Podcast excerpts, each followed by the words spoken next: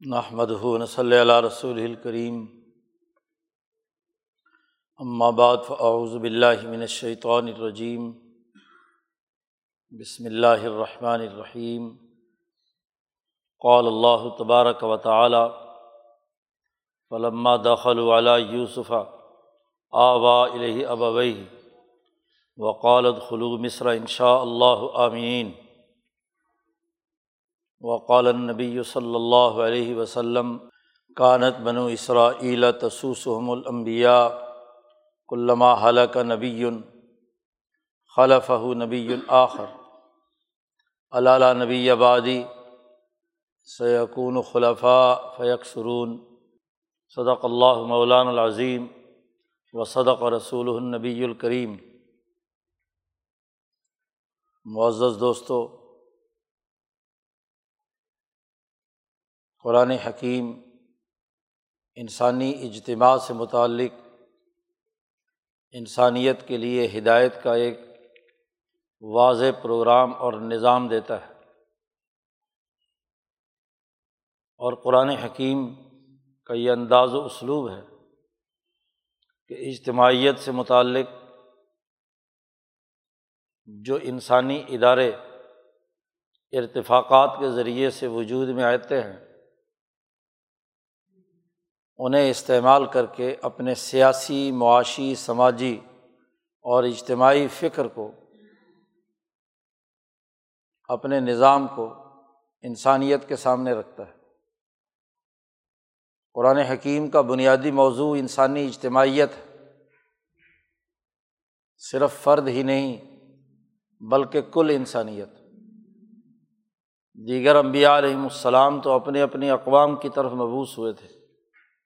اور حضرت محمد مصطفیٰ صلی اللہ علیہ وسلم کل اقوام عالم، کل انسانیت کی طرف مبوس ہوئے۔ اس لیے قرآن حکیم کا موضوع بین الاقوامی ہے اور بین الانسانی ہے۔ انسانی معاشروں کی کامیابی اور ترقی کا راستہ کیا ہے؟ قرآن حکیم امبیا کے واقعات کے ضمن میں اور احکام شریعت اور عوامر و نواحی کے ذریعے سے انسانی اجتماع کے بنیادی مسائل پر گفتگو کرتا ہے۔ جب ہم انسانی اجتماعیت کا مطالعہ کرتے ہیں، تو دو چیزیں اس میں بہت اہمیت رکھتی ہیں۔ ایک تو یہ کہ خود انسان اور اس کی اجتماعیت کے معاملات، ان کے مراحل اور دراجات کیا ہیں۔ انسانی اجتماع جو گھر سے شروع ہوتا ہے اور بین الاقوامی درجات تک پہنچتا ہے، تو خود انسانی اجتماع کی ساخت کیا ہے؟ یہ ہمیں مطالعے، مشاہدے، تجربات اور تاریخ کے حقیقت پسندانہ تصورات کی روشنی میں ہمارے سامنے واضح ہو جاتا ہے دوسرے یہ کہ جیسے جیسے انسان ارتقاء کے مختلف مراحل طے کرتا ہے، ویسے ویسے انسان کے لیے، انسانی اقوام کے لیے، اجتماع کے لیے وہ مقام اور مکان اہمیت رکھتا ہے جہاں اس درجے کی اجتماعیت قائم ہوتی ہے۔ مثلاً پہلی اجتماعیت کے لیے جہاں میاں بیوی بچوں اور اولاد کا ہونا ضروری ہے، وہاں اس البیت یا دار کا ہونا بھی ضروری ہے، مکان کا ہونا بھی ضروری ہے، اس اسپیس کا ہونا بھی ضروری ہے جہاں یہ اجتماعیت قائم ہوگی۔ جگہ ہوگی، اس میں کوئی کمرے ہوں گے، اس کی چار دیواری ہوگی، ایک خاص اس کا دائرۂ کار ہوگا، اس میں وہ گھریلو اجتماعیت قائم ہوگی۔ ایسے ہی گھروں پر مشتمل ایک بستی ہوگی، محلہ ہوگا۔ وہ محلہ کسی شہر کا حصہ ہوگا۔ وہ شہر کسی صوبے، کسی ریاست، کسی مملکت کا حصہ ہوگا۔ وہ مملکت قرۂۂ عرض پر ہی کہیں ہوگی۔ تو انسان، انسانی اجتماعیت اور اسی کے ساتھ ساتھ وہ اسپیس وہ مقام، وہ مکان جہاں انسانی اجتماعیت تشکیل پذیر ہوتی ہے، اس کا دائرۂ کار بڑھتا ہے۔ یہ بڑا سادہ سا تجربہ شدہ اصول ہے۔ اس کے بغیر انسانی اجتماعیت قائم نہیں ہو سکتی۔ قرآن حکیم کا انداز اور اسلوب یہ ہے کہ وہ انسانی اجتماع کے چونکہ تمام مراحل کے حوالے سے گفتگو کرتا ہے۔ اور ہر ہر مرحلے میں کون کون سی چیزیں لازمی اور ضروری ہیں؟ وہ واقعات و قصص اور احکام شریعت کی روشنی میں ان کی وضاحت کرتا ہے۔ گزشتہ سے پیوستہ جمعہ میں ہم نے گفتگو کی تھی المدینہ پر۔ المدینہ وہ اسپیس ہے، وہ جگہ ہے، وہ مقام ہے جہاں انسانی اجتماعیت تشکیل پذیر ہوتی ہے۔ ایک شہر ہے۔ اور ظاہر ہے کہ شہر سے پہلے اس کے اندر وہ گھرانے، وہ دار، وہ بیوت، وہ خاندان بستے ہیں جن سے مل کر ایک شہر بنتا ہے۔ گزشتہ جمعے میں ہم نے گفتگو کی تھی قرآن کی ایک اور اصطلاح پر جیسے قرآن نے القریہ کہا ہے، بستی۔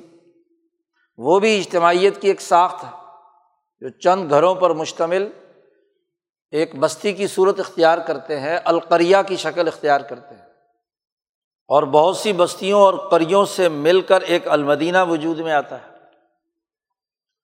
آج ہم گفتگو کریں گے قرآن کی ایک اور اصطلاح پر۔ قرآن انسانی اجتماع کے لیے ایک اور لفظ استعمال کرتا ہے، جسے مصر کہا جاتا ہے۔ مصر بنیادی طور پر انسانی تمدن کا وہ مرحلہ ہے جب بہت سی بستیاں، بہت سے شہر کسی ایک خطے کے اندر اپنا ایک قومی سطح کا نظام تشکیل پذیر کرتے ہیں۔ وہ مصریت ہے، وہ تبصر ہے، وہ ایسی شہریت ہے جس میں شہری حقوق ایک زیادہ وسیع دائرے کے اندر استعمال میں آتے ہیں اور جب شہری حقوق استعمال زیادہ کثرت سے ہوتے ہیں تو شہری حقوق کی ادائیگی کے لیے دو باتیں لازمی ہیں۔ ایک تو اتھارٹی، حکومت، سیاست، جس کے ذریعے سے اس بہت بڑی اجتماعیت کے مسائل حل کیے جائیں۔ ان کا نظم و ضبط، ان کا سسٹم، ان کے امور، ان کے معاملات نمٹائے جائیں۔ ان میں جھگڑا پیدا ہو جائے تو عدالت فیصلہ کریں۔ انتظامیہ نظم و نسق قائم کرے۔ اس کو چلانے کے لیے قانون کی ضرورت ہوتی ہے تو قانون وجود میں آئے۔ وغیرہ وغیرہ۔ اور دوسری اہم بات کہ اس جغرافیائی حدود میں بسنے والے لوگوں کے لیے معاشی کفالتوں کا نظام وجود میں آئے۔ کیونکہ جیسے انسانوں کو جان، مال، عزت، آبرو کے تحفظ کی ضرورت ہے، ایسے ہی اس عرض پر بسنے اور اجتماعیت قائم کرنے کے لیے معاشی وسائل کی ضرورت ہے۔ اسے کھانا ہے، پینا ہے، پہننا ہے، گھر بنانا ہے، ضروریات پوری کرنی ہے معاشی احتیاجات ہے ہر گھر کی بھی ضرورت ہے، ہر بستی کی ضرورت ہے، ہر مدینہ کی ضرورت ہے اور ہر مصر کی ضرورت ہے۔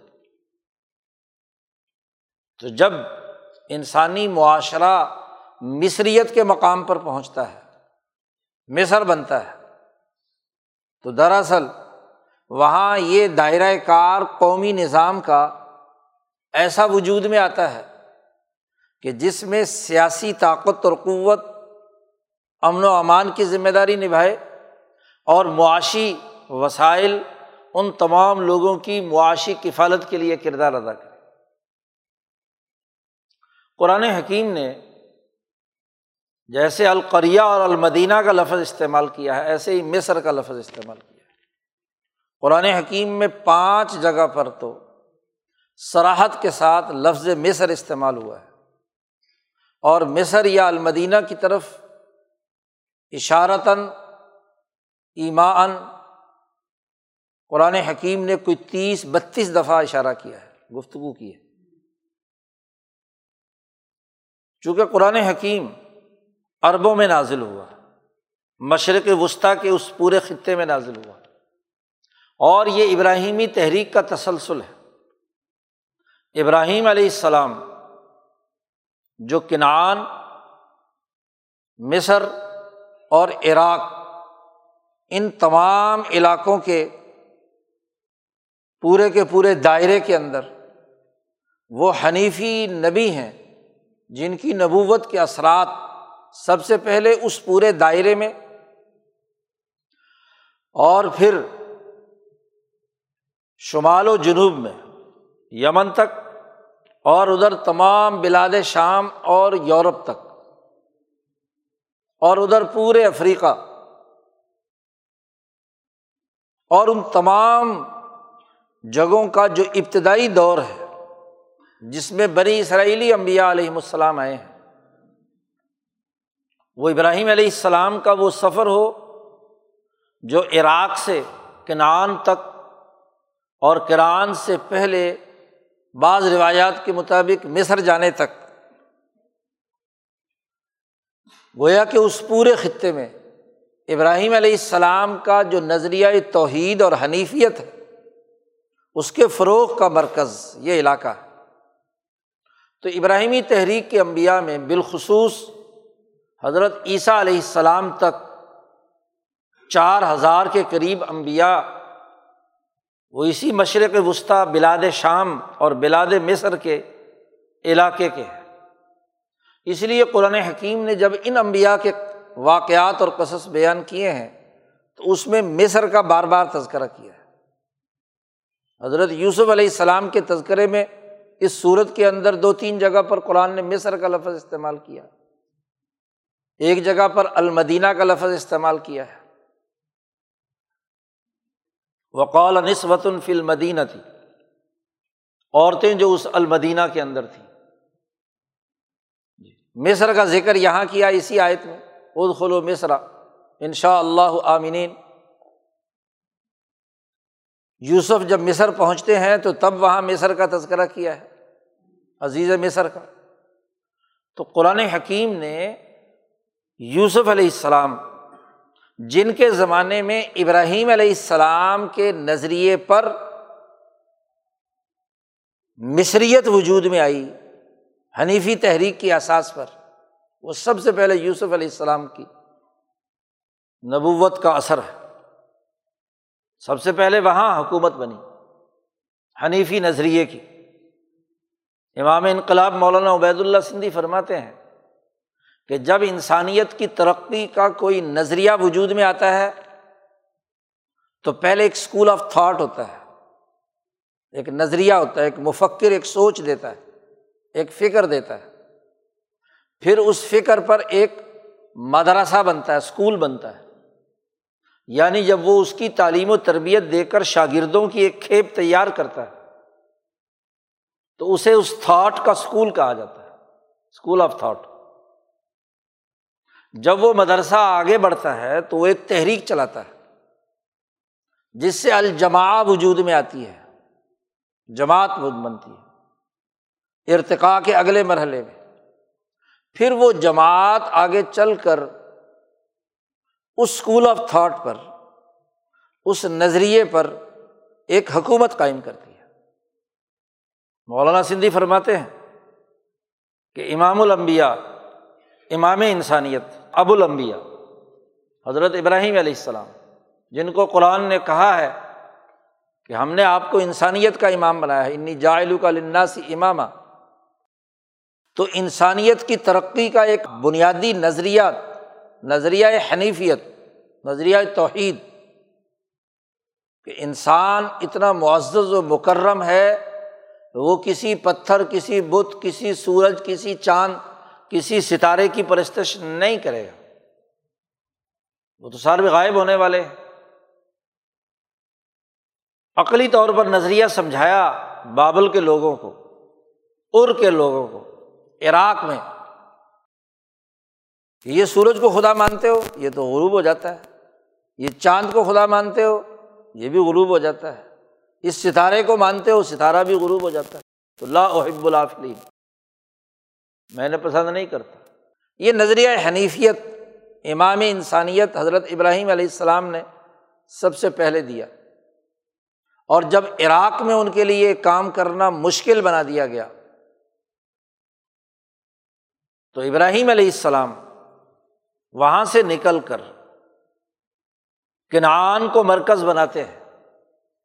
اور جس شہر سے گزرتے ہیں، اس میں مختلف روایات جس راستے کے حکمرانوں کے پاس سے گزرتے ہیں، وہ یا مصر ہے یا ایک دوسرا شہر تیمہ ہے، غالباً۔ تو وہاں اس جبار نے، اس ظالم نے جس کا تذکرہ بخاری کی روایت میں آتا ہے، حضرت سارا کے ساتھ بدسلوکی کرنے کا ارادہ کیا، تو اس کا ظلم و جبر اور خرابی سامنے آ گئی۔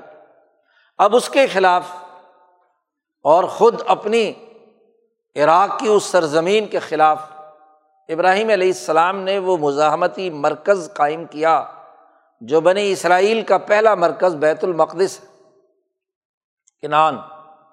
وہاں اپنے نظریے کی تعلیم و تربیت دی ہے۔ اور دوسرا مرکز بنایا بیت اللہ الحرام، بلکہ پہلا بیت اللہ الحرام۔ اسماعیل علیہ السلام اور حاجرہ کو وہاں چھوڑ کر۔ کل انسانیت کے بین الاقوامی دو مراکز بنائے۔ اور رسول اللہ صلی اللہ علیہ وسلم فرماتے ہیں، بیت اللہ الحرام اور بیت المقدس کے درمیان چالیس سال کا فاصلہ۔ چالیس سال بعد بیت المقدس بنا۔ ابراہیم علیہ السلام نے اسماعیل علیہ السلام کے ساتھ مل کر بیت اللہ الحرام بنایا۔ اور پھر اسحاق علیہ السلام پیدا ہوتے ہیں۔ اسماعیل علیہ السلام کے چودہ سال بعد تو یہ کنان مرکز بنا، تعلیم و تربیت کی۔ اسحاق علیہ السلام اور اسحاق علیہ السلام کی اولاد حضرت یعقوب علیہ السلام۔ تو یعقوب علیہ السلام کے زمانے میں باقاعدہ البیت المقدس کی تعمیر ہوئی ہے۔ بیت المقدس کی تعمیر یعقوب علیہ السلام کے زمانے میں ہوئی۔ گویا کہ یہ اسکول آف تھاٹ جس پر جماعت تیار کی ہے اور کم از کم تین نسلیں گزر گئیں، ابراہیم، اسحاق اور یعقوب۔ اور چوتھی نسل میں یوسف علیہ السلام، جن کے ذریعے سے اللہ تبارک و تعالیٰ نے مصر کو حقیقی مصر بنایا۔ اس سے پہلے تو وہ مصر ظالموں، جابروں، متکبروں اور مشرقوں کا مرکز تھا، جہاں ظلم و ستم تھا۔ جہاں انسانیت دشمنی کے رویے تھے۔ تو اس کو مصر بنایا یوسف علیہ السلام نے۔ اب اس مصر میں داخلے کے لیے جب اسے حقیقی مصر بنا دیا امن کا گہوارہ بنا دیا، معاشی خوشحالی کا، ترقی کا پندرہ سالہ اقتصادی منصوبہ پیش کر کے عمل بھی کر لیا اس پر۔ تو اب کہا ہے اد خلو مصرا ان شاء اللہ آمینی گویا کہ مصر کی بڑی اہمیت ہے۔ جزیرت العرب اور اس کے گرد و نواح کے ان خطوں اور علاقوں میں کہ اس کا ایک سینٹرل پلیس، جغرافیائی نقطۂ نظر سے اگر مصر کو دیکھیں تو افریقہ کے بالکل کونے پر، جہاں یورپ سے بحیرۂ روم اور ادھر خلیج عرب سے بحیرۂ احمر کے ذریعے سے رابطہ۔ اور زمینی راستہ غزہ، شام، اکنان اور یہ اس پورے علاقے کے ساتھ۔ وہ تو اب نہر سویز بن گئی، اس سے پہلے تو زمینی راستہ موجود تھا۔ تو آپ دیکھیے کہ اس پورے علاقے کا سینٹرل پلیس ہے۔ اب لفظ مصر کو دیکھیے۔ مصری قدیم لغت کے مطابق یہ اصل لفظ وہاں استعمال ہوتا رہا ہے۔ مجر یا مشر، شین کے ساتھ یا جیم کے ساتھ۔ لیکن دونوں کی ادائیگی میں اربوں کو دقت ہوتی تھی۔ تو انہوں نے اس کو سواد سے بدل دیا تاکہ شین کا اور جیم کا سینٹر درمیان میں آ جائے۔ تو سہولت کے لیے یہ مصر بن گیا۔ مصر یا مشر یا مجر۔ قدیم مصری زبان میں اس جگہ کو کہتے ہیں جہاں قلعہ بنا ہوا ہو۔ حسن قلعہ موجود ہو اور قلعے بنائے جاتے تھے، ایک ایسے سینٹرل پلیس پر جو گرد و نواح کے تمام بستیوں، شہروں، علاقوں کے درمیان ایک مرکزی حیثیت رکھتا ہے، جس کے ذریعے سے اس دائرہ کار کے تمام علاقوں پر حکمرانی کی جاتی ہے۔ یعنی ان کا سیاسی نظام وجود میں آتا ہے۔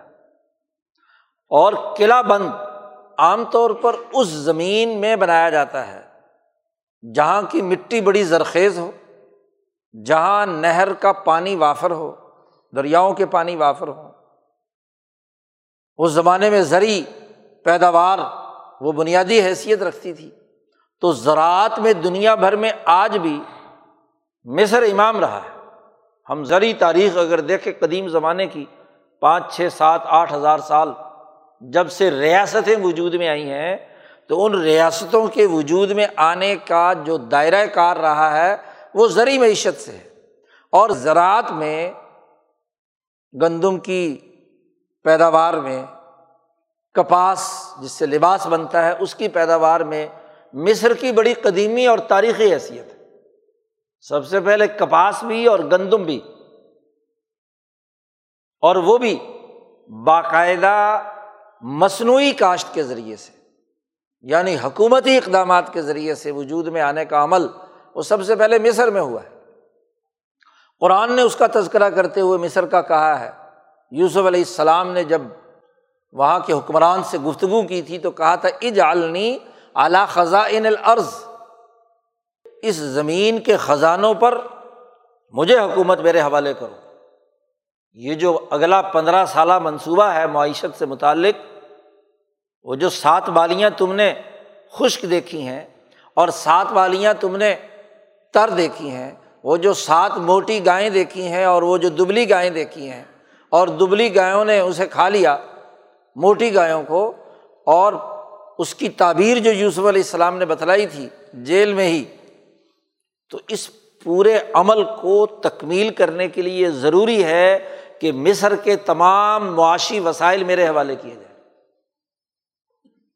قرآن حکیم نے اس مصر کی تعریف میں خزائن العرض کا ذکر کیا ہے اور فرعون کے تذکرے میں قرآن حکیم نے کہا ہے، کتنی انہوں نے جنات و عیون، باغات اور چشمے جو ابلتے تھے مصر میں ونامت فیحا اس کے اندر بڑی بڑی نعمتیں ہیں، بہت سارے ہاں جی اس کے اندر پھل، فروٹ، چیزیں موجود ہیں وہ ضرور ان و مقام ان کریم مصر کی تعریف کی ہے، قرآن حکیم نے معاشی وسائل کی۔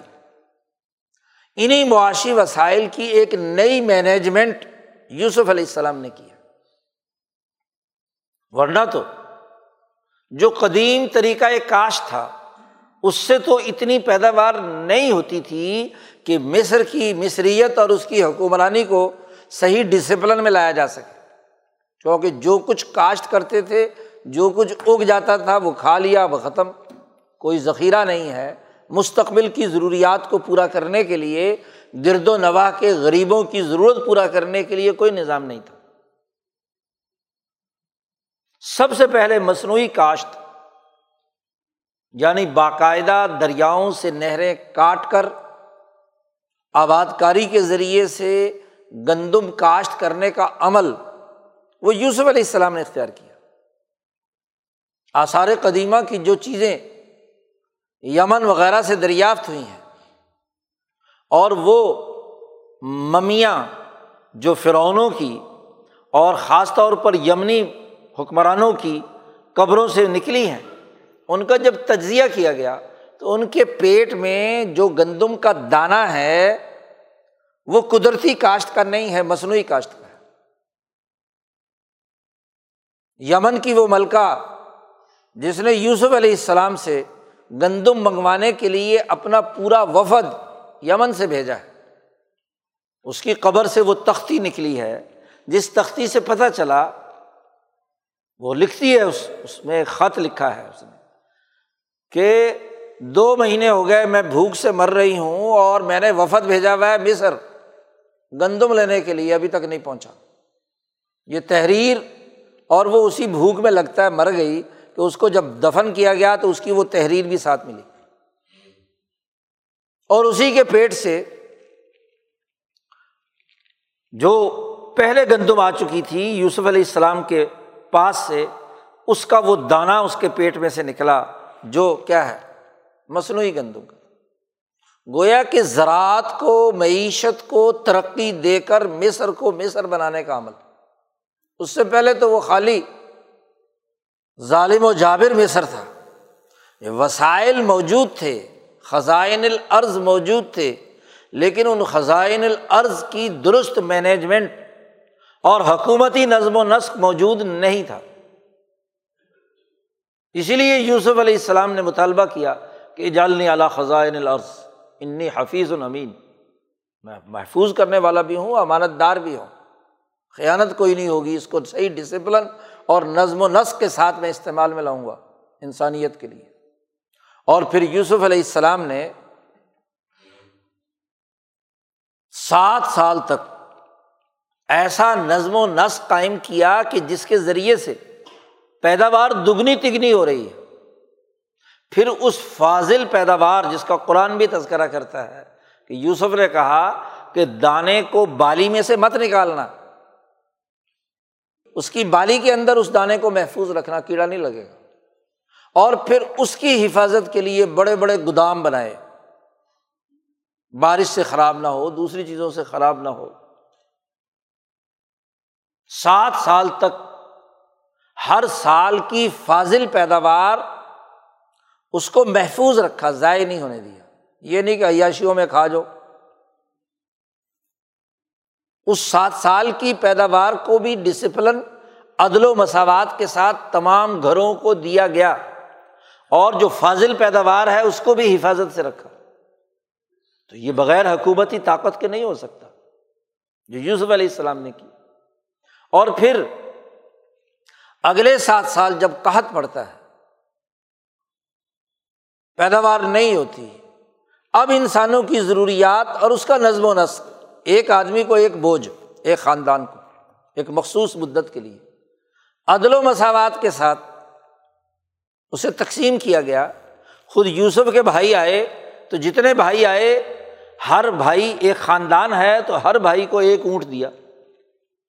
اس لیے بیٹوں نے جا کر جب یعقوب علیہ السلام سے کہا کہ اگر بنی امین ہمارے ساتھ آئے گا تو ہمیں ایک نیا بوجھ مل جائے گا، گیارہ ہو جائیں گے۔ اس کا مطلب ہے کہ سب کو برابر برابر دیا جا رہا تھا۔ اور کہاں؟ یمن سے لے کر بلاد شام کے آخر تک لوگ گندم لینے کے لیے مصر آ رہے ہیں۔ تو معاشی مینجمنٹ، معاشی سسٹم، اقتصادی نظام یوسف علیہ السلام نے قائم کیا ہے۔ تو مصر کو مصر بنایا۔ اس کی ایک اجتماعیت قائم کی۔ گویا کہ حکومت کا سیاسی نظم اور اس کا معاشی نظم درست خطوط پر استوار کیا۔ قرآن حکیم نے صورت یوسف میں جتنی جگہ مصر کا ذکر کیا ہے، سب سے آخر میں یہ جملہ ہے۔ یوسف علیہ السلام اور جب بھائیوں کی آپس میں ملاقات ہوئی اور وہاں یوسف علیہ السلام سے انہوں نے پوچھا، قال انا یوسف وحادہ عقی کہ ہاں میں یوسف ہوں اور یہ میرا بنیامین بھائی ہے۔ تو وہ ساری جتنی ان کی ہاں جی بھائیوں کی خرابیاں تھیں وہ کھل کر سامنے آ گئی۔ لیکن ان تمام تر حسد، کینے بوز ظلم، مار پٹائی جو کچھ بھائیوں نے یوسف علیہ السلام کے ساتھ کی یوسف علیہ السلام نے معاف کر دیا اللہ تصریب علیہ کم یوم تمہیں میں کچھ بھی نہیں کہتا، تمہارے لیے آج سب عام معافی۔ اور بلکہ ان کو کہتے ہیں کہ لو یہ میری کمیز لے جاؤ اور جا کر والد کی آنکھوں پر ڈالنا۔ ان کی آنکھیں بحال ہو جائیں گی اور پھر سوام کو لے کر یہاں آ جانا۔ فلما انجال بشیر القاہ علا وجہ ہی فرتد بصیرہ۔ وہ بشیر، وہ وہی آدمی تھا جو دوسری دفعہ میں جب بنیامین گرفتار ہو گئے تو وہ نہیں گئے، کیونکہ باپ سے وعدہ کیا تھا کہ جب تک بنیامین نہیں آئے گا میں نہیں آؤں گا۔ کیونکہ یعقوب علیہ السلام پہلے ان سے وعدہ لے چکے ہیں۔ خیر، وہاں سے پورے خاندان کو لے کر کنعان سے حضرت یعقوب علیہ السلام پوری اجتماعیت جو کنعان میں موجود ہے، یعقوبی کی اولاد اسرائیل ہے۔ اسرائیل یعقوب کا نام ہے۔ اپنے پورے خاندان کو لے کر مصر پہنچتے ہیں۔ اور جب یوسف علیہ السلام کے پاس پہنچتے ہیں، بعض روایات کے مطابق تو یہ ہے کہ دو سو سوار یوسف علیہ السلام نے اس بندے کے ساتھ بھیجے تھے جو قمیض لے کر گیا تھا۔ تو پورے پروٹوکول کے ساتھ یعقوب علیہ السلام کو لایا گیا۔ شہر میں داخلے سے پہلے ان بندوں نے اطلاع دے دی، چھ سات میل کے فاصلے پہ کہ یعقوب علیہ السلام کا قافلہ ٹھہرا ہوا ہے۔ روایات کے مطابق یوسف علیہ السلام اپنے لو لشکر کے ساتھ ان کے استقبال کے لیے باہر آئے۔ چھ میل دور والد ہیں، نبی ہیں، وقت کے نبی ہیں۔ جی ان کا استقبال کیا۔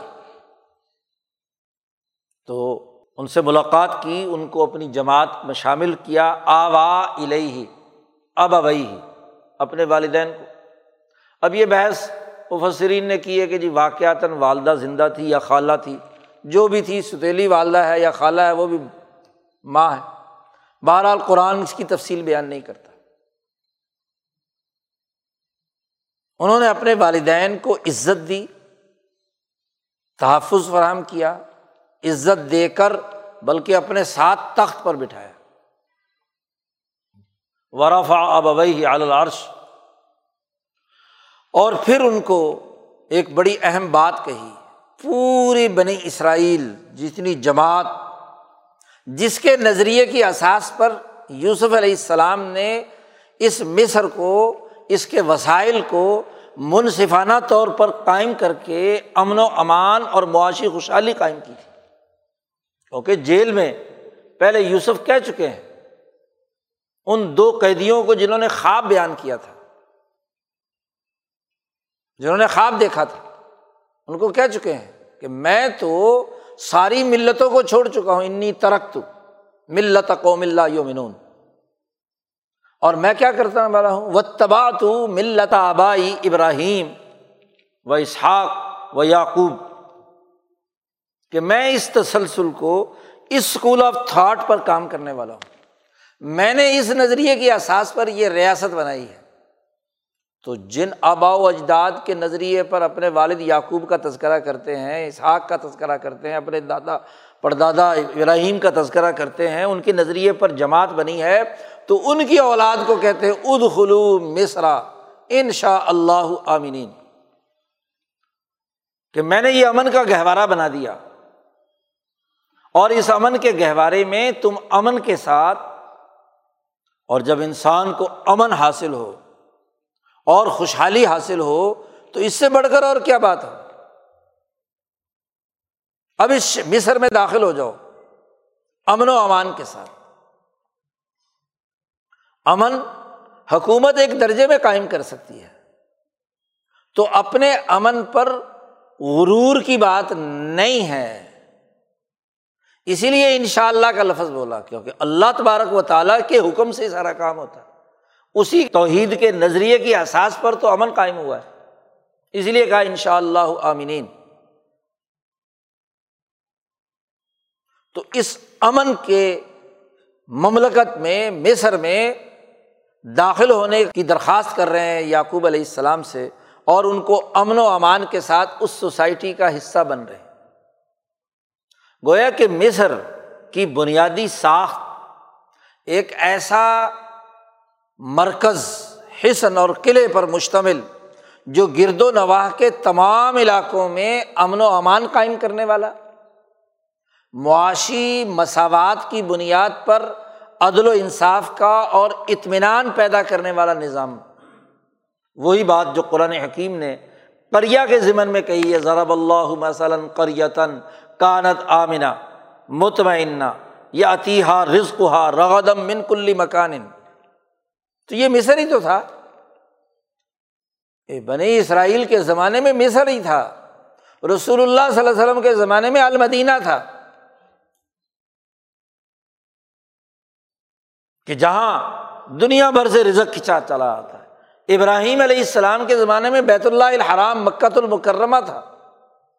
دور باہر کے زمانے سے چیزیں کھینچتی چلی آ رہی ہیں اسماعیل کے مرکز میں، بیت اللہ الحرام میں۔ گویا کہ معاشی وسائل چاروں طرف سے کسی جگہ جمع ہوں اور جمع ہونا بھی لازمی اور ضروری ہے اور اس کی منصفانہ تقسیم بھی ضروری ہے۔ ظلم کے نظاموں میں جو خرابی پیدا ہوتی ہے وہ یہ کہ وسائل تو جمع ہو رہے ہوتے ہیں۔ خزانے میں، بیت المال میں۔ لیکن ان کی تقسیم طبقاتی ہوتی ہے۔ اب جس مصر کو مصر بنایا تھا، حضرت یوسف علیہ السلام نے، ابراہیمی تحریک کے نبی نے، ابراہیم علیہ السلام کی جماعت نے، اور دو سو سال تک مصر ان تمام چیزوں سے مستفید ہوتا رہا۔ ہر حکومت اتھارٹی اور طاقت رکھتی ہے، کیونکہ طاقت اور قوت کے بغیر نہ قانون نافذ کیا جا سکتا ہے، نہ انتظامی نظم و نسق قائم کیا جا سکتا ہے، نہ عدالتی ادارے اور قضاء کا سسٹم قائم کیا جا سکتا ہے۔ اتھارٹی ضروری ہوتی ہے، اس کے بغیر ریاست وجود میں نہیں آتی۔ اگر حکومت کی رٹ ہی نہ ہو، کوئی اس کی بات ہی نہ مانتا ہو، تو انسانی اجتماعیت کیسے قائم ہو اور دوسری بڑی بنیادی چیز، وسائل جمع ہو جو بھی اس زرخیز زمین میں زراعت ہے، صنعت ہے، تجارت ہے، اس سے وسائل جمع ہونے چاہیے۔ جس حکومت کے پاس معاشی وسائل نہیں، وہ اپنے ملک کے لوگوں کی معاشی کفالت نہیں کر سکتی۔ جس فوج کے پاس کھانے کو نہیں، وہ لڑے گی کیا؟ جس انتظامیہ کے پاس کھانے پینے کو کچھ نہیں، وہ اتھارٹی کیا کام کرے گی؟ جس مقننہ کی تنخواہ نہیں، وہ قانون کیا بنائے گی؟ اس کا کیا روب اور دبدبا ہوگا؟ تو دونوں ایک دوسرے کے ساتھ جڑے ہوئے ہیں۔ اب سیاست اتھارٹی کا تقاضا کرتی ہے، حکومت کا تقاضا کرتی ہے، اور معیشت وسائل کے جمع کرنے کا تقاضا کرتی ہے تاکہ طاقت پیدا کی جائے۔ اب یوسف علیہ السلام نے ان دونوں چیزوں کا ایک معیاری نمونہ قائم کیا کہ حکومت کی اتھارٹی تو ہے، لیکن یہ اتھارٹی ریاست کے کمزور لوگوں کے لیے ہے، طاقتوروں کے لیے نہیں۔ ابو بکر صدیق رضی اللہ تعالیٰ نے خلیفہ بنتے ہوئے کہا تھا کہ میرے نزدیک تمہاری سوسائٹی میں جسے تم کمزور سمجھتے ہو، وہ میرے نزدیک طاقتور اور جسے تم طاقتور سمجھتے ہو، میرے نزدیک وہ کمزور ہے۔ خلافت کا مقصد ہی ہے، حکومت کا مقصد ہی ہے کہ وہ اس غریب کو، کمزور کو، ضعیف کو طاقت فراہم کرے، تاکہ ایک طاقتور اس کے حق کو سلب نہ کر سکے۔ تو حکومت اور اتھارٹی تو اس لیے بنائی جاتی ہے۔ اسی طرح وسائل مالداروں سے جمع کیے جاتے ہیں۔ تو خزمن اغنیا اہم و ترد الا فقرا اہم کہ مالداروں پر ٹیکس لگایا جائے، ان سے وسائل اکٹھے کیے جائیں۔ اور انہیں ترد الا فقرا اہم ان کے فقیروں کے اندر اسے تقسیم کیا جائے، بانٹ دیا جائے۔ وسائل تو اس لیے جمع ہوتے ہیں۔ یوسف علیہ السلام نے ایک ایسا نظام سیاست و معیشت متعارف کرایا کہ جس کے ذریعے سے یہ دو کام مصر میں ہوئے، جس کی وجہ سے مصر مصر بنا۔ جس میں امن پیدا ہوا، جس میں معاشی خوشحالی پیدا ہو لیکن جب کسی سوسائٹی میں لمبی مدت تک مولانا عبید اللہ سندھی فرماتے ہیں، لمبی مدت تک ایک طبقہ حکمران رہتا ہے، تو وہ اس اتھارٹی کا غلط استعمال کرتا ہے۔ ان معاشی وسائل جس مقصد کے لیے اکٹھے کیے گئے ہیں، وہ پورا نہیں کرتا۔ وہ معاشی وسائل صرف بالائی اور طاقتور طبقات میں بانٹتا ہے۔ وزیروں کو دے دو، مشیروں کو دے دو، عدالتی افسروں کو دے دو، وکیلوں کو دے دو، مولویوں کو دے دو، پیروں کو دے دو قانون دانوں کو دے دو، شاعروں کو دے دو، ادیبوں کو دے دو۔ ملکی خزانہ حکمران طبقات کے اندر تقسیم ہوتا رہتا ہے۔ حالانکہ وہ جمع کیا گیا تھا ترد الا فقرا تو اس وسائل کے جمع کرنے کا جو اصل مقصد ہے، وہ ختم ہو جاتا ہے۔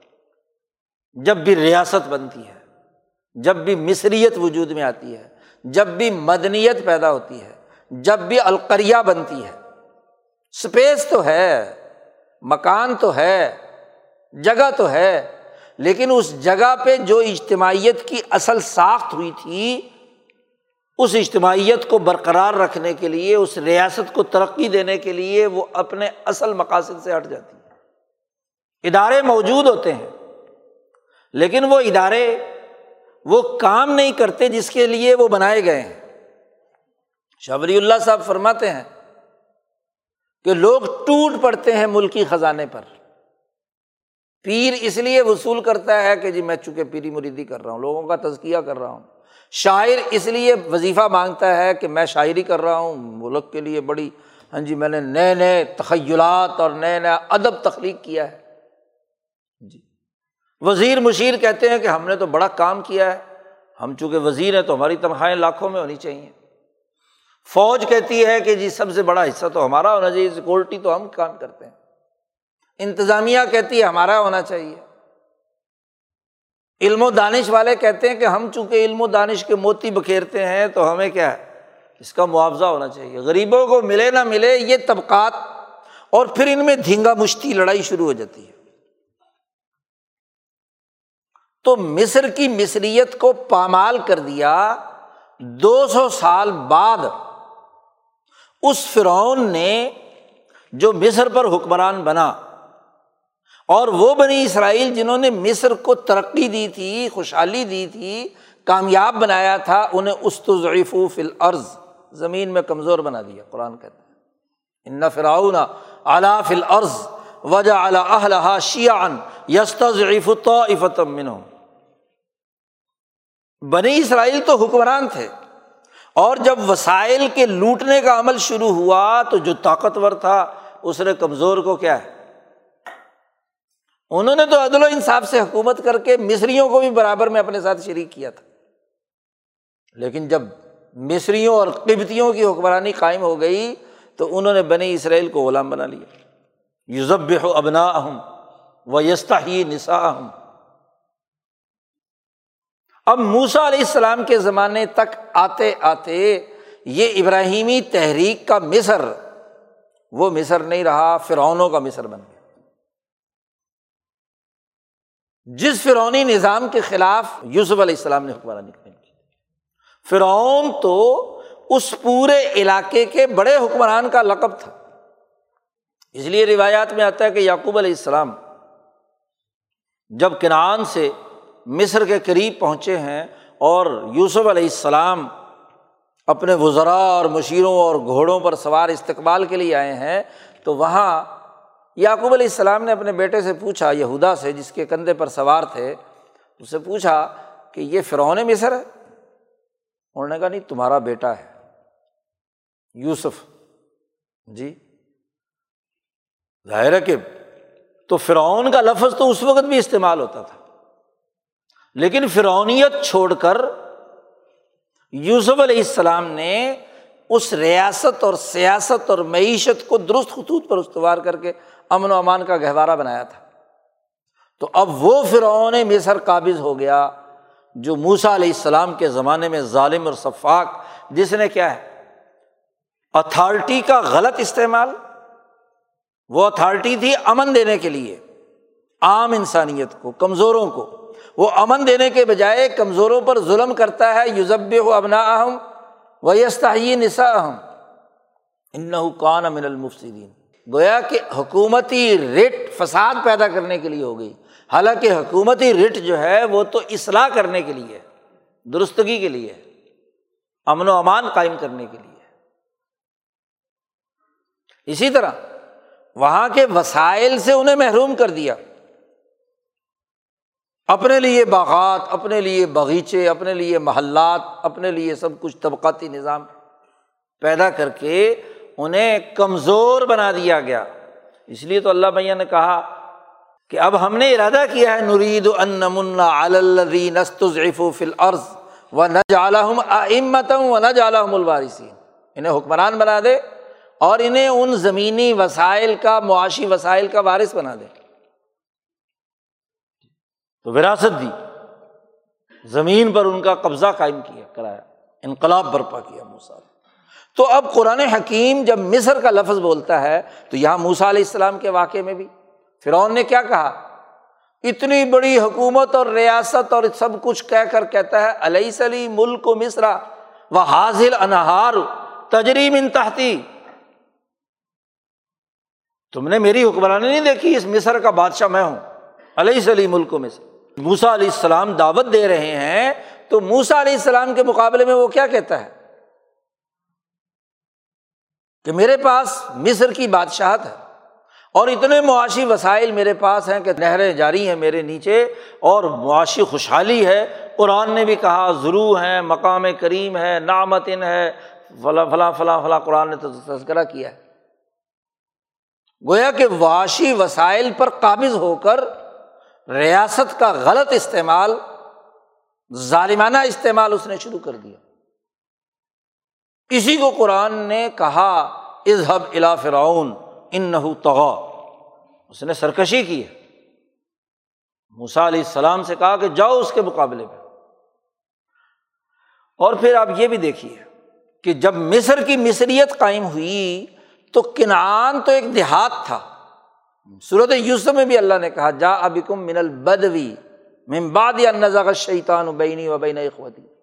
کہ دیہاتی زندگی سے نکال کر تمہیں شہری زندگی میں داخل کر دیا۔ تو موسا علیہ السلام کے واقعات میں قرآن نے مصر کا لفظ استعمال کیا۔ وہ مصر جو فرعون زدہ تھا۔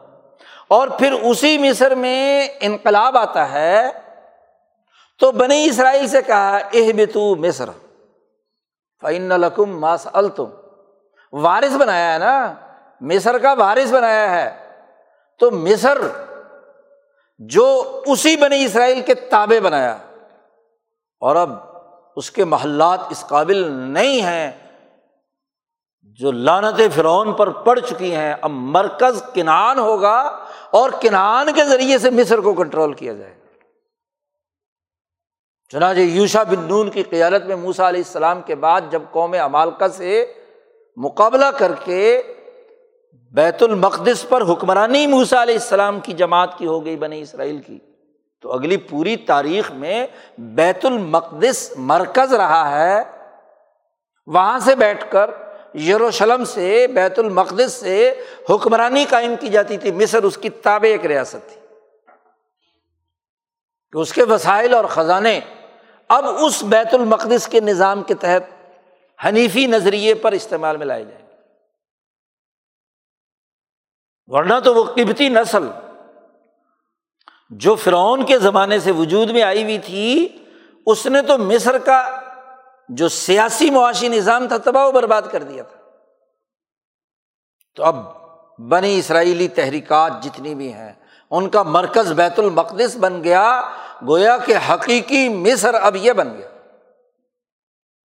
اس پورے علاقے پر حکمران۔ اور پھر اس بیت المقدس کے مرکز سے یورپ۔ افریقہ اور وسطی ایشیا، بلاد شام اور عراق، ان تمام علاقوں میں موسا علیہ السلام سے لے کر داود علیہ السلام کی خلافت، سلیمان علیہ السلام کی خلافت اور پھر حضرت عیسیٰ علیہ السلام کے نظریے پر ان کی جماعت کا پھیلاؤ، عیسائیت کا پورے مغرب کے اندر پھیلاؤ۔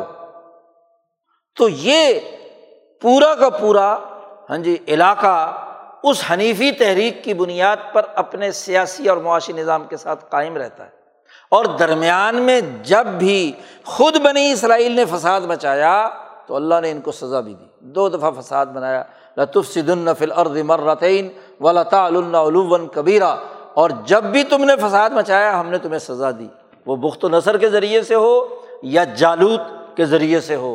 دونوں کے ذریعے سے سزا دلوائی اور جب انہوں نے توبہ کی، دوبارہ ابراہیمی نظریے پر آئے تو پھر ان کی حکمرانی دوبارہ قائم۔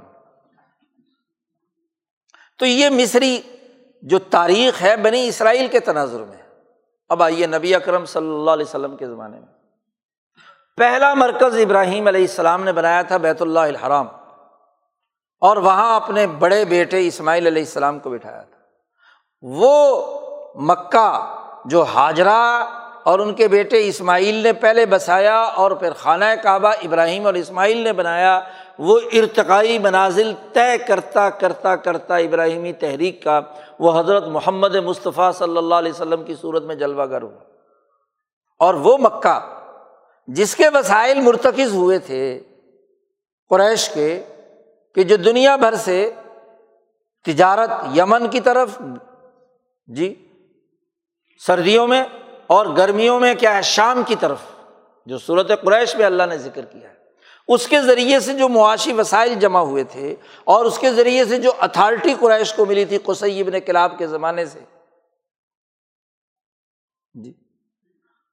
اس طاقت کا جب غلط استعمال ابو جہل جیسے لوگوں نے کیا اور وہ بین الاقوامی طاقت جو عیسیٰ علیہ السلام کی جد وجہد سے کیسر روم کی بنی تھی اور دانیال نبی کی جد وجہد سے کسرا ایران کی بنی تھی۔ تو یہ تین بڑی طاقتیں۔ مشرق کسرا ایران کے تابے کیسر مغرب پر قابض، اور جو یہ پورا علاقہ جزیرت العرب کا ہے، اس پر ابو جہل کی حکمرانی۔ ان تینوں کے خلاف انقلاب برپا کرنے کے لیے محمد مصطفیٰ صلی اللہ علیہ وسلم تشریف لاتے ہیں۔ اور آپ نے وہ انقلاب برپا کیا جس کی اساس پر ریاست مدینہ بنی۔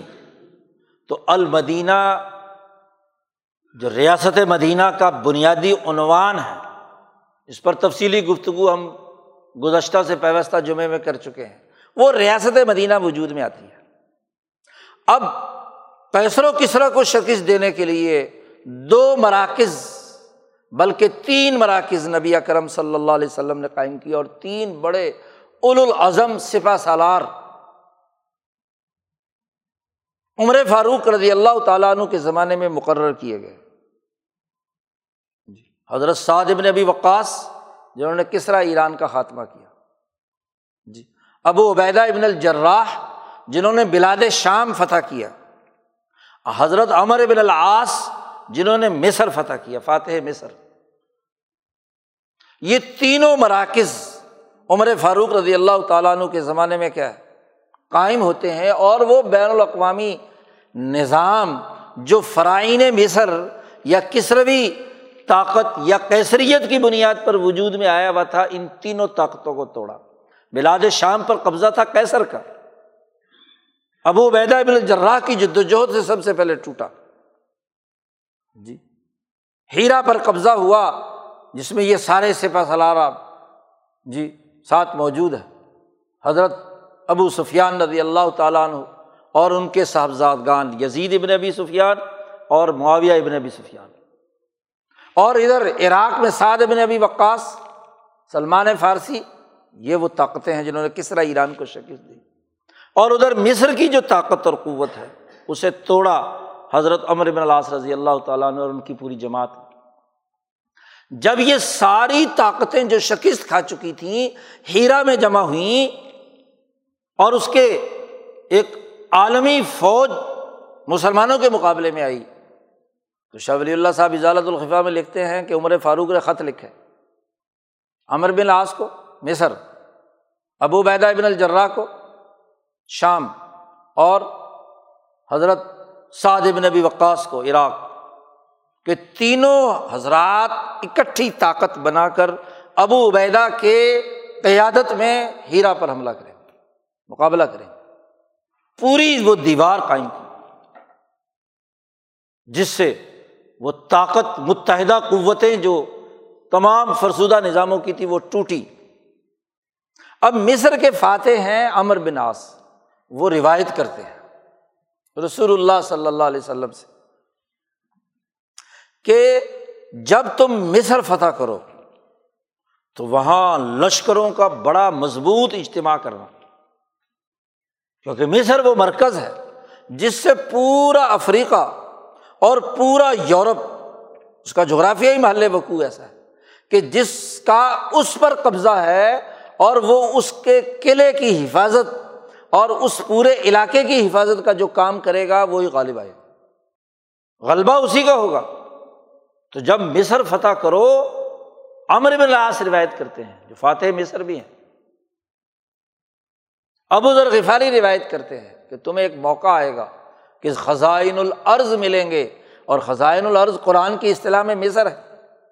مصری کے معاشی وسائل تھے جن سے صحابہ نے بین الاقوامی غلبے کے وہ وسائل فراہم کیے جس سے یورپ کا قبرص، اٹلی اور پورے علاقے ادھر اور پھر انہیں وسائل کو شام میں، دمشق میں بیٹھ کر حضرت امیر معاویہ رضی اللہ تعالیٰ عنہ نے بحری بیڑے بنائے، ان کو جناب بحیرہ روم میں پورے میں داخل کیا، ادھر بحیرہ عامر پر۔ بہر و بر پر حکمرانی کا حنیفی تحریک کا نظام بنو بھیا نے قائم کیا۔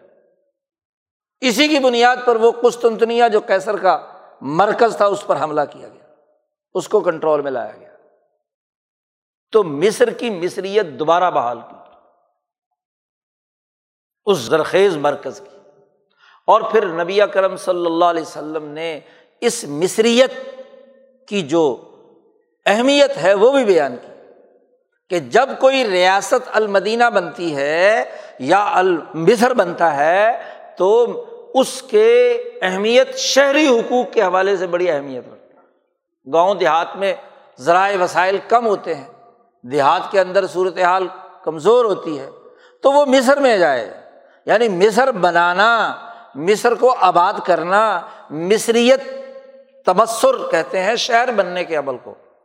ہاں جی تمدن کو۔ ہاں جی اس قلعہ بند نظام کو جس کے ذریعے سے ریاست کا نظم و نسق قائم کیا جاتا ہے، اس کو چاہیے کہ وہ مصر میں داخل ہو جائے۔ وہاں چلے۔ وہاں اجتماعیت قائم کرے۔ کئی روایات ہیں جو انسانوں کو تمدن، تہذیب اور شہریت کی طرف راغب کرتی ہیں کہ وہ اپنی روٹی، روزگار اور اپنے مقاصد اپنے پیشوں کے لیے شہروں میں اپنی زندگی بسر کرے۔ تو شہریت حقوق ادا کرنے کا حکم۔ دیا اب آپ دیکھیے، یہ بات اچھی طرح سمجھنی چاہیے کہ پورے جزیرت العرب، افریقہ، بلاد شام اور یورپ، ان کا سینٹرل پلیس ہے مصر۔ آج بھی جس کا قبضہ اس پر ہوتا ہے، وہ اس علاقے کا حکمران ہوتا ہے۔ جی۔ اسی لیے اگر ہم ماضی قریب کی تاریخ کا مطالعہ کریں جب تک انگریزوں نے قاہرہ پر قبضہ نہیں کیا، تو خلافت عثمانیہ کا بال بھی بیکا نہیں کر سکتا۔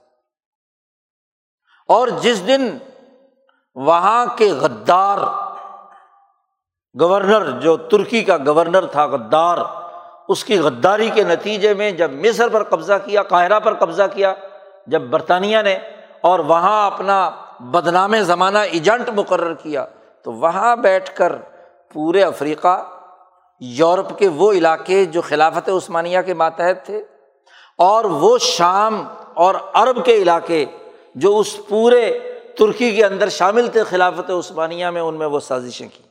وہاں وہ غدار تلاش کیے، خود مصر میں، وہاں کے حکمرانوں کو، یورپ میں۔ ہاں جی وہاں کوئی نہ کوئی سازش ابھرتی رہتی تھی خلافت عثمانیہ کے خلاف۔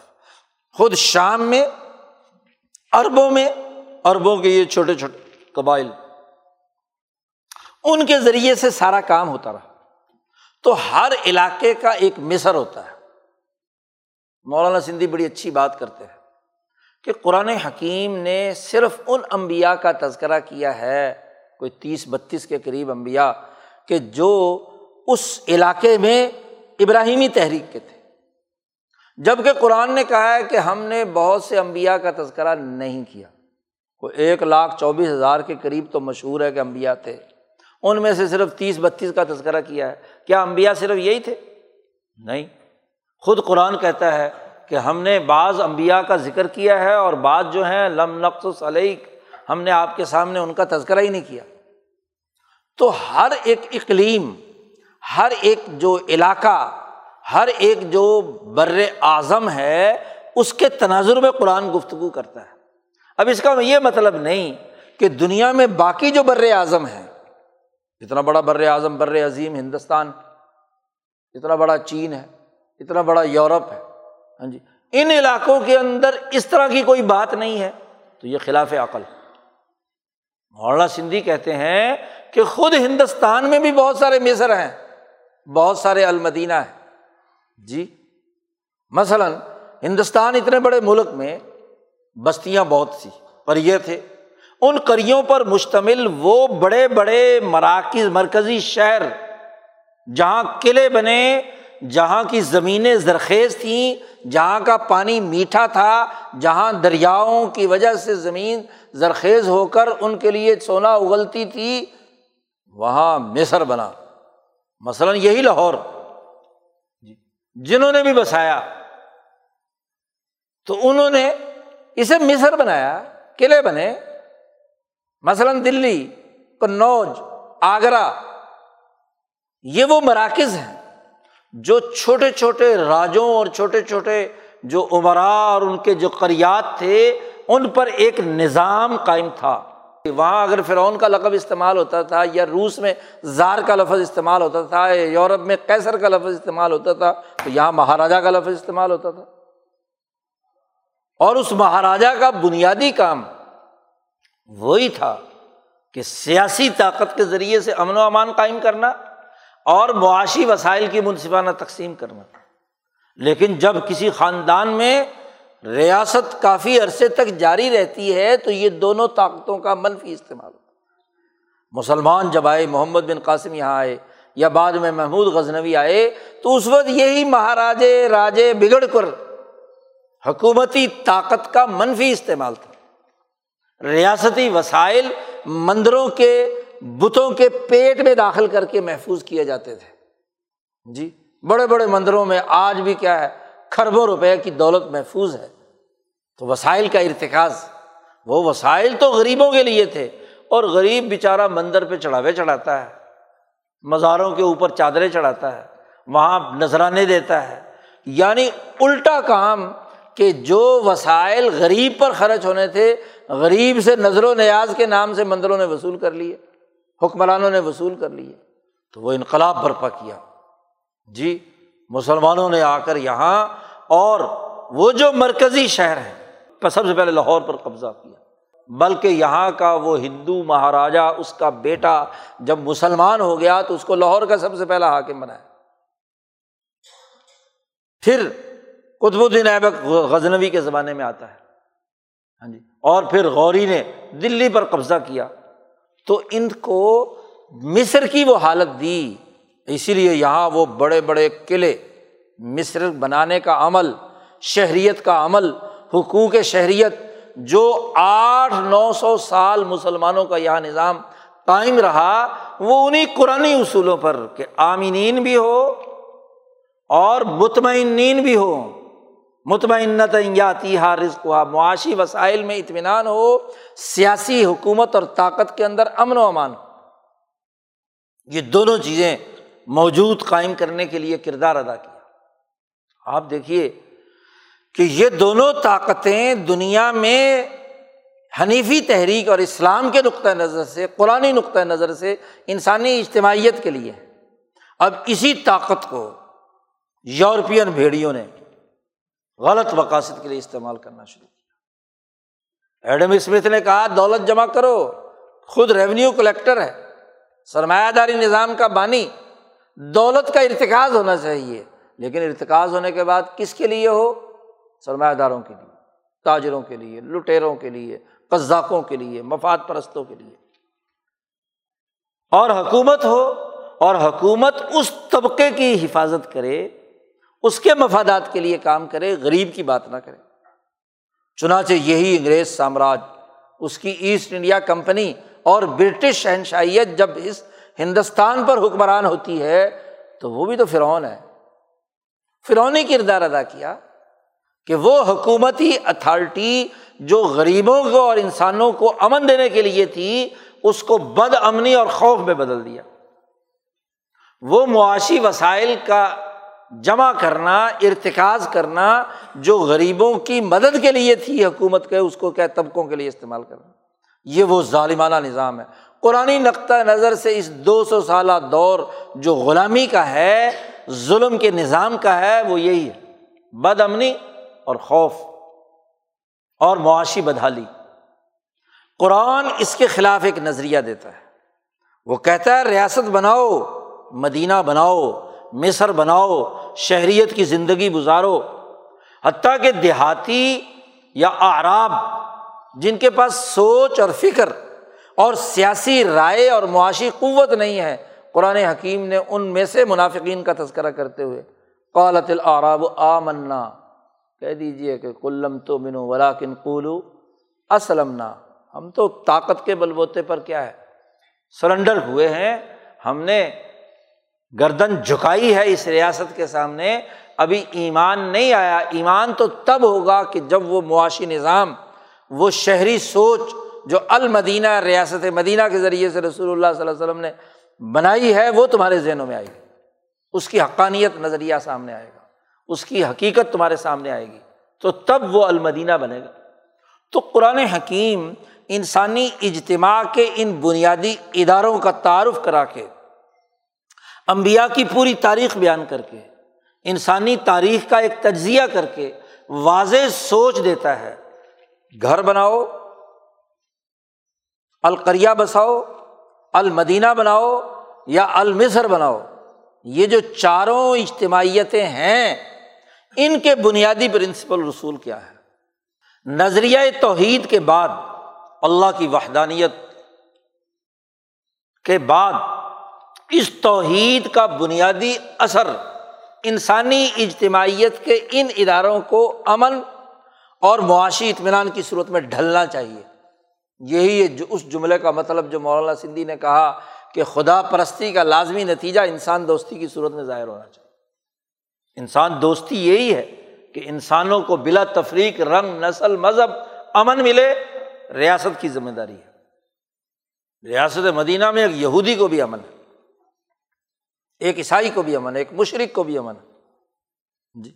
اور انسان دوستی کا دوسرا تقاضا یہ ہے کہ ہر آدمی کے معاشی وسائل ایسے ہونے چاہیے کہ وہ مطمئن یا رزق راغدم من کل مکان۔ اطمینان کی زندگی بسر۔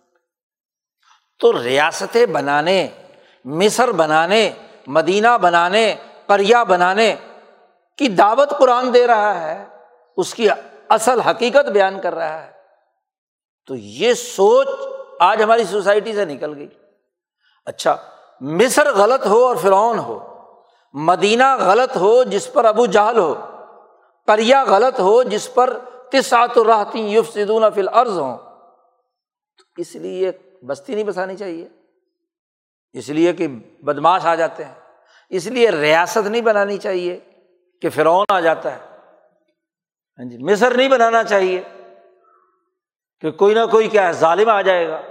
مدینہ نہیں بسانا چاہیے کہ کوئی نہ کوئی کیا ہے؟ ابو جہل آ جائے گا۔ نہیں۔ یہ قرآن بیان کرتا ہے کہ دیکھو، یہ تو اجتماعیت کے بنیادی ادارے ہیں۔ ہمارے لوگ جو مذہب کے زیادہ گفتگو کرنے والے ہیں، وہ کہتے ہیں جی بس سیاست میں حصہ نہیں لینا چاہیے، اجتماعیت پر بات نہیں کرنی چاہیے۔ ہاں جی اجتماعیت سے دور رہنا چاہیے کیونکہ یہاں تو بدماشی ہے۔ سیاست خرابی کی ہے، معیشت خرابی کی ہے، لہٰذا بس نمازیں پڑھو، روزے رکھو، عبادتیں کرو، بس تصویر گھماؤ اور باقی معاملہ ختم۔